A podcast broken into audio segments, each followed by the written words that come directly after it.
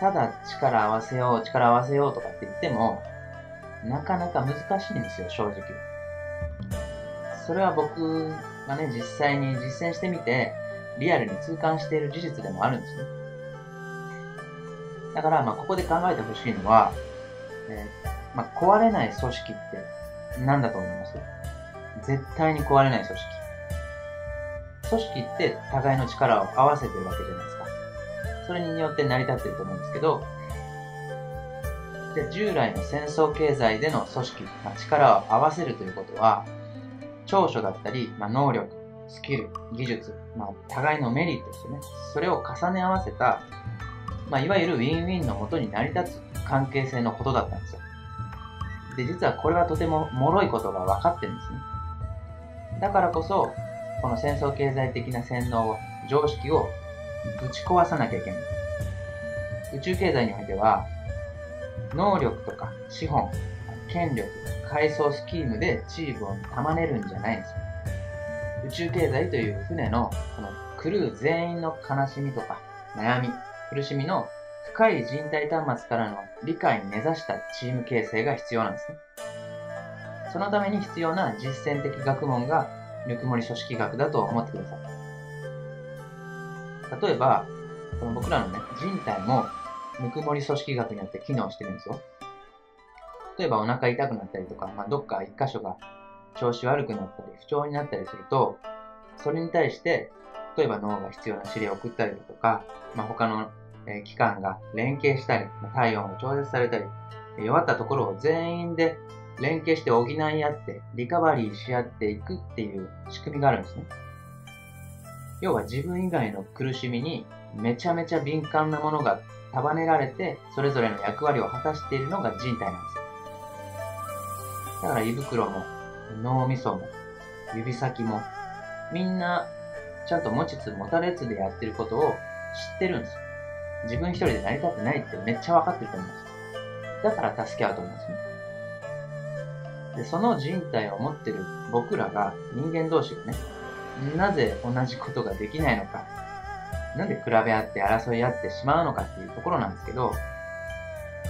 だから宇宙経済的な連携とは、五臓六腑がやっている力の合わせ方です。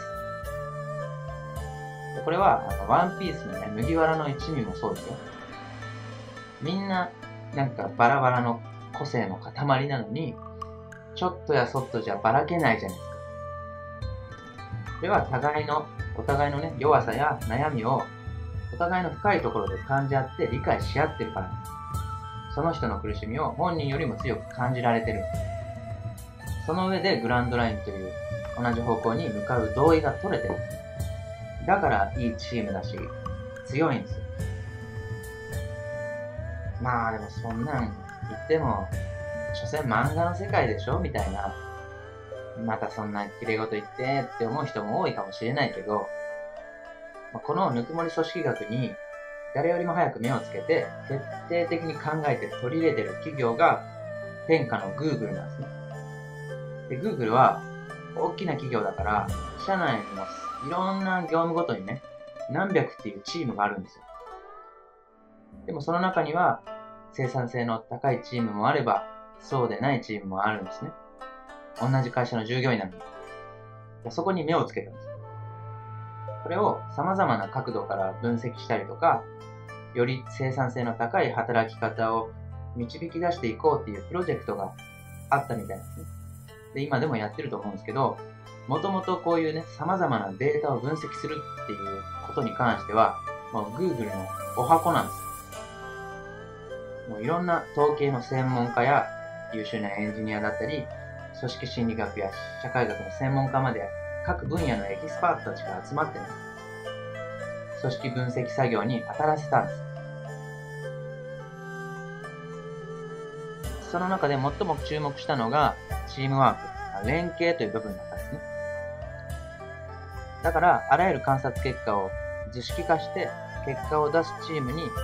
共通するパターンを見出していったんですよ。でも、このね、パターン抽出が得意なはずの Google さんが、全然自分たちの社員の労働分析から、この共通必勝パターンを見出せなかったんですね。それでもう本当にいろんな方向から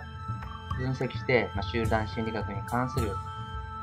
論文だったりとか、まあ、アカデミックな調査結果をもう何度もトライアンドエラーで当たり続けた結果、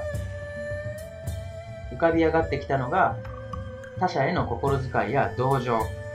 配慮、共感というメンタルの要素の重要性だったんですよ。そこまでは導き出せたんですけど、まあ、実際にそこからね、具体的に何をすればいいかとか、その辺って結構ね、数値化できない部分だから、まあ、Google もいろんな方向で今試しているところなんですけど、実際にそれを具体的な対策として落とし込んで、慈悲の瞑想というプロジェクトというか、まあ、社内教育を今実際に行ってるんですね。で、これは他の社員の悲しみや苦しみにどれだけ察知して共感できるか。それを鍛えるトレーニングです。自分のことじゃなく他の人のことを考えさせるトレーニングですよ。で、実際にこれを Google 社内で行っていた指導者だった社員が、この思いやりっていうものは楽しいと。そして思いやりは儲かるって言ったんですね。思いやりは儲かるって、まあ、だいぶストレートで、まあその辺は Google 的な言い方かもしれないですけど、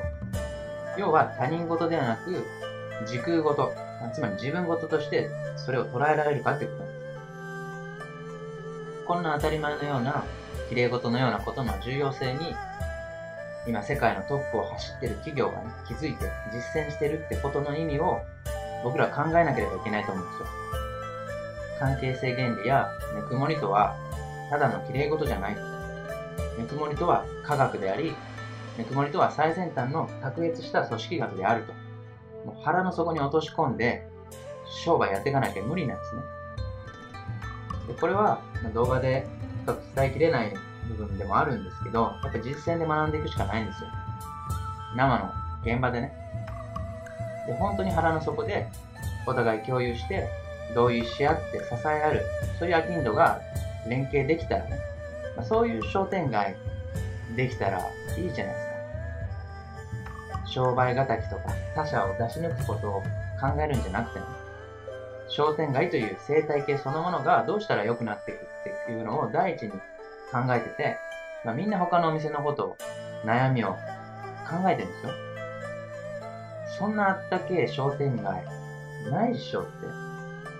それがただの慣れ合いとかね、あの、自分の恋愛みたいなんじゃなく、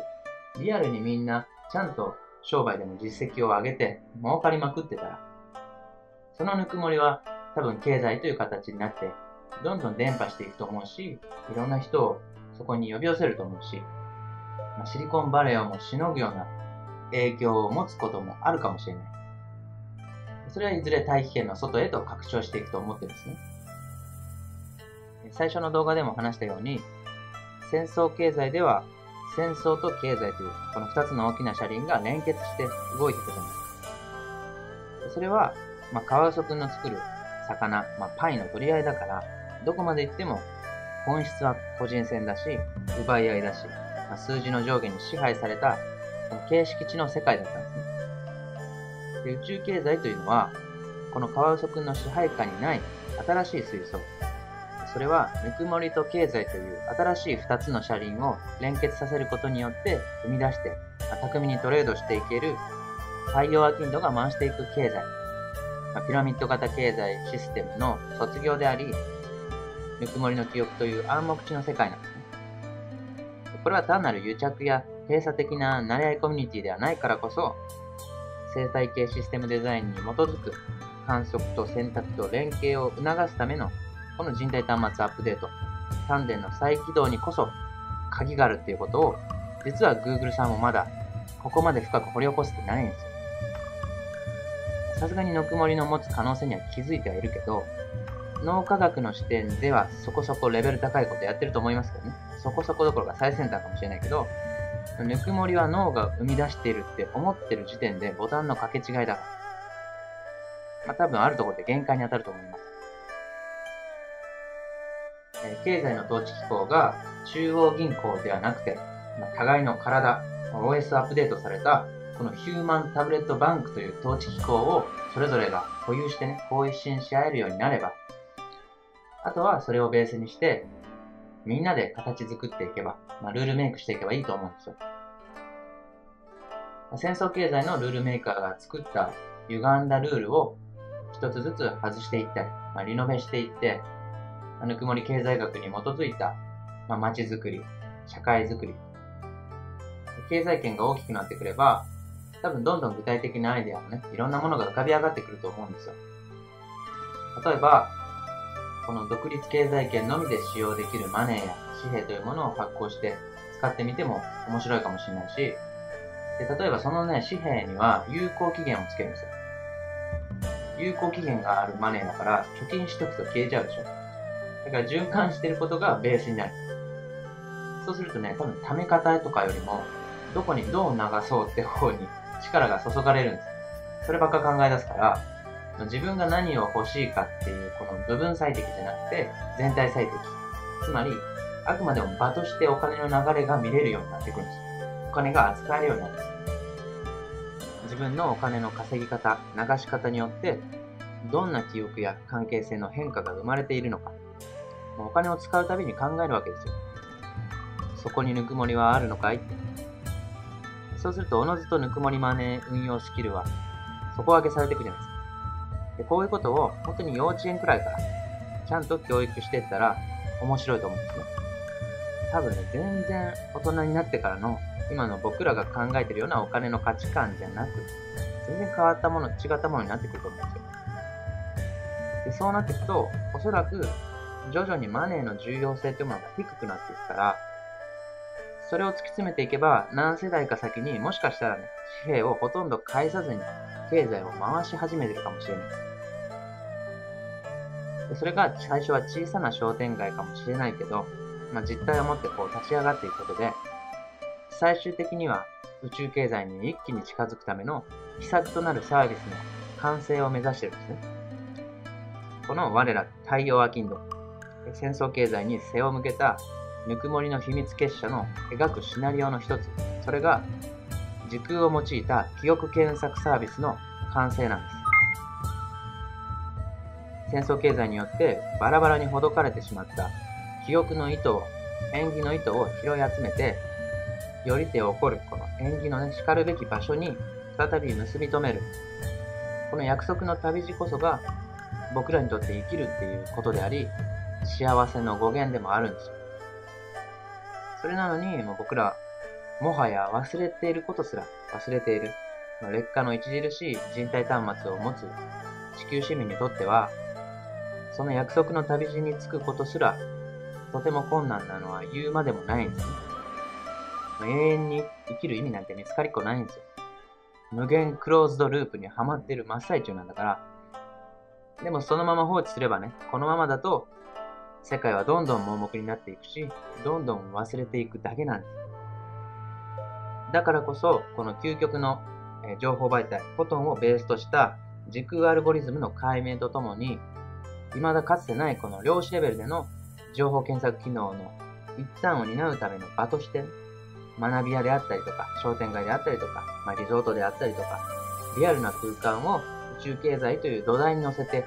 作り出していく必要があるわけです。そのためには個人各々の人体端末アップデートが必須だっていうのはずっと言ってることなんですね。実際に今あなたもご存知のように、情報っていうものはネット空間に溢れてるじゃないですか。そしてその情報検索サービスを運営する企業が世界の中心を走ってますよね。それだけ知らないことを知りたいっていう欲求は人類にとって、人間にとって普遍的なものであるということなんですけど、ただそのじゃあインターネットの普及によって僕らが本当に知りたかったことはどこまでどれだけ知れたのかっていうところなんですよ。自分とは何なのか、何のために生まれ、何のために死んでいくのか、たくさんの情報にまみれて、本当に大切なものが何なのか、本当は何を知りたかったのか、余計にわからなくなっているのかもしれない。それは、この天才頭脳集団を作り上げる Google ですら、あくまでも分割情報処理された形式知の検索サービスでしかないんですね。僕らが本当に求めていることは、形式値の組み合わせをいくら繰り返しても完成しないんです。その暗黙知の答えは、遠い過去から重ねてきた記憶は、ネット空間では探せないという事実に、あなたがどこまで向き合う覚悟があるのかっていうところですね。その腹が決まった者たちが、ぬくもりを機能するサービスとして、僕らが戦争経済というこの牢獄から脱してね、宇宙経済というところにシフトしていくために、この時空そのものを使った記憶検索システムをみんなで完成することを目指すべきなんです。この全貌は極秘であるためお伝えできないんですけど、鍵となるのは植物と鉱物、そして何よりも太陽アキンドの連携がリアルな形で実現していくことなんですね。そしてその先に宇宙外交というケネディが果たせなかった地球最高峰のロマンがあるんですよ。この戦争経済という荒波を渡って宇宙経済というグランドラインに向かっていく。その先にあるワンピース、一つなぎの秘宝こそが宇宙外交です。そこまで行けば、そもそも宇宙視点では地球上に設定されているあらゆる有限という概念が覆っちゃうので、マジで奪い合いのしようがなくなるわけです。まあ、この辺のレベルの話はまだ全然信じなくてもいいんですけど、宇宙には地球以外にもたくさんの人間が住んでいる惑星があります。数千億の銀河が存在する宇宙に、地球にしか生命体が存在しないっていう方が非科学的な話であることは言うまでもないんですけど、じゃあ、なぜ彼らが地球にやってきてないのか、現在攻撃できていないのか、このフェルミのパラドックスの答えが実は人体端末にあったということなんですね。つまり、イーロン・マスクだったり、ホリエモンだったりっていういろんな人がテクノロジーの力のみで宇宙空間に進出しようと必死にやってるじゃないですか。で、僕らはまずロケットを飛ばして目に見える外宇宙に行くことが先決ではなくて、その宇宙と相似形であるこの人体、内部宇宙への理解を深めることなんです。このマクロとミクロをフラクタルに重ねていく英知を持って、自分という人間という内側への深い理解から地道に経済活動をしていくことが、実は、イーロンよりも、どの財閥よりも、NASA よりも JAXA よりも早く、我ら麦わらの一味のような土庶民がですよ、宇宙経済進出を成し遂げるというダイナミックな試みなんです。おそらくこの経路をたどらないと、人体端末教育をたどらなければ、近隣惑星の人間たちと交易することは不可能だわ。自我フレームを克服できてない、この旧タイプの人体端末 OS のままで、無理やり宇宙空間に進出したところで彼らに相手にはされないんです。まあいきなりね宇宙がどうのこうのって言われても理解が及ばない人もいるかもしれないけど、まあ、実際やることは地味だから。とにかく周りと比べ合わずに他人とあったかく美しく力を合わせるってだけなんですよ。マネーを奪い合いから重なりを生み出すツールに変えるだけなんです。それが宇宙経済であり、まだ見ぬ新天地、アナザフロンティアです。多分これは全員が理解できるようなレベルの話じゃないのは重々分かってるんですよ。何言ってんすか頭大丈夫っすか、りんたろさんみたいな、ね、思う人もいると思うし、まあ、言ってることはわかるんですけど、そうは言っても、ねえ、みたいな 人が大半なわけじゃないですか。でもね、全員が理解しないような夢こそ、一回きりの人生をかける価値があると思いませんましてや、今の戦争経済に対して、少しでも疑問や違和感を感じているのであれば、なおさらですよ。今の僕らの常識で測れるような予定調和をどこかで破らなければ、このカワウソくんのゲージをね、出せることなんて不可能なんだよ。丸い穴に平気で四角い杭を打ち込むようなクセ者やバカ者がね、いつの時代も社会や常識という枠組みを変えてきたでしょ。ちょっと一昔前まで遡れば、中世とかではね、地球は平べったくて、太陽が地球の周りを回ってるって信じられてたんですよ。地球の端っこまで行くと、こう、滝みたいになって、海の水が地球の下にこぼれ落ちて流れているような感じに多分思われてたんですよ。で、そんな当時に、地球は実は丸いんだぜって言った人たちもいたわけですよ。空が動いてるっていうこの天動説ではなくて、足元こそが動いてる。地動説を唱えた人たちっていうのは、もうみんなから馬鹿にされました。当時としては突飛な考え方だったし、進みすぎた考え方であったから理解されなかったんですね。だからもう気違い扱いされて、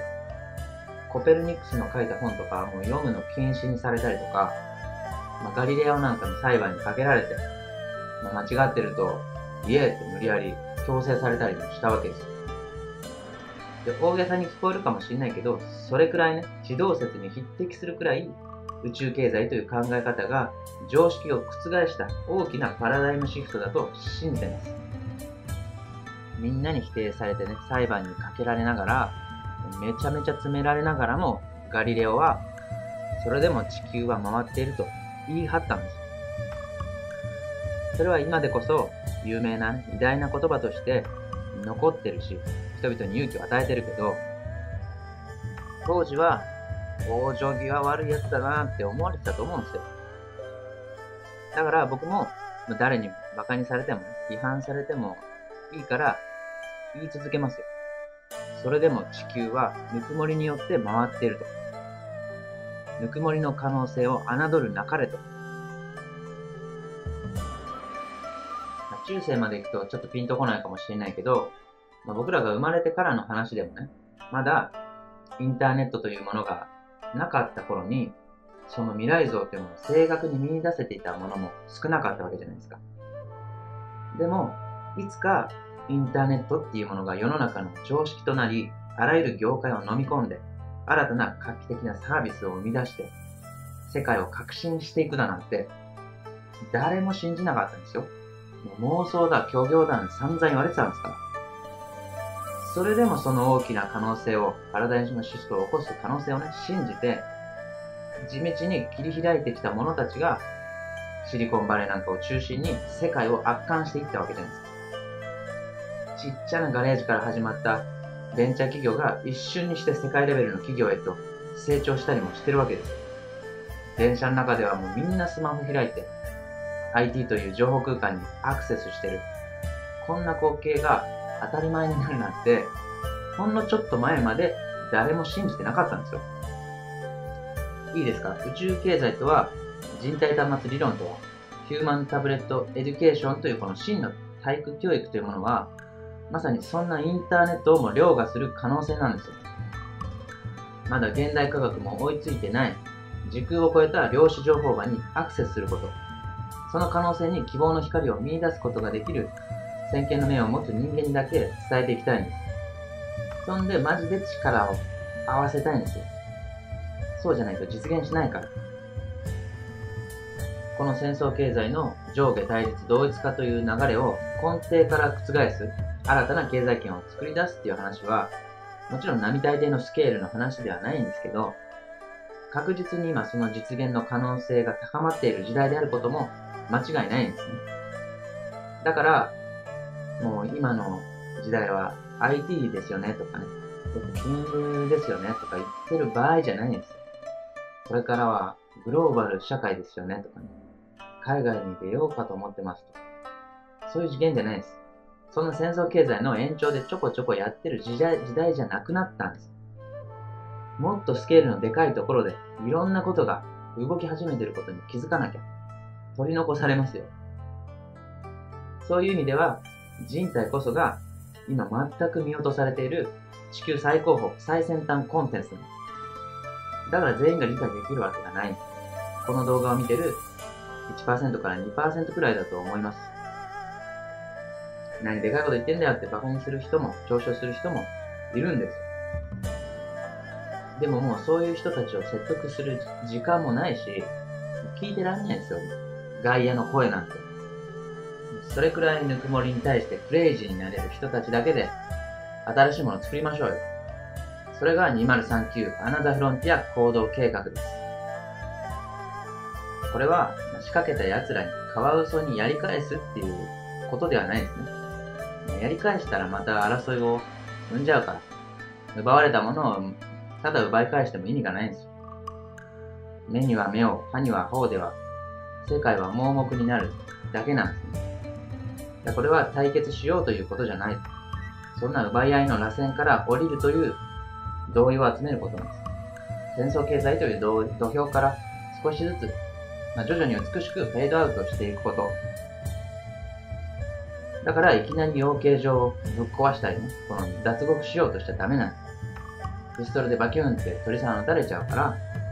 まあ、ケネディはそうなったわけです。あくまでもこの養鶏場の中で上手に魚取りを覚えながら、宇宙経済という卵を温めていくこと。地道な作業なんです。でももう、この惑星ではこれ以外やることないと思うんですよね。だってもう、どれだけね、多くの人がお金によって悩まされてきました。どれだけ犠牲になってきたか。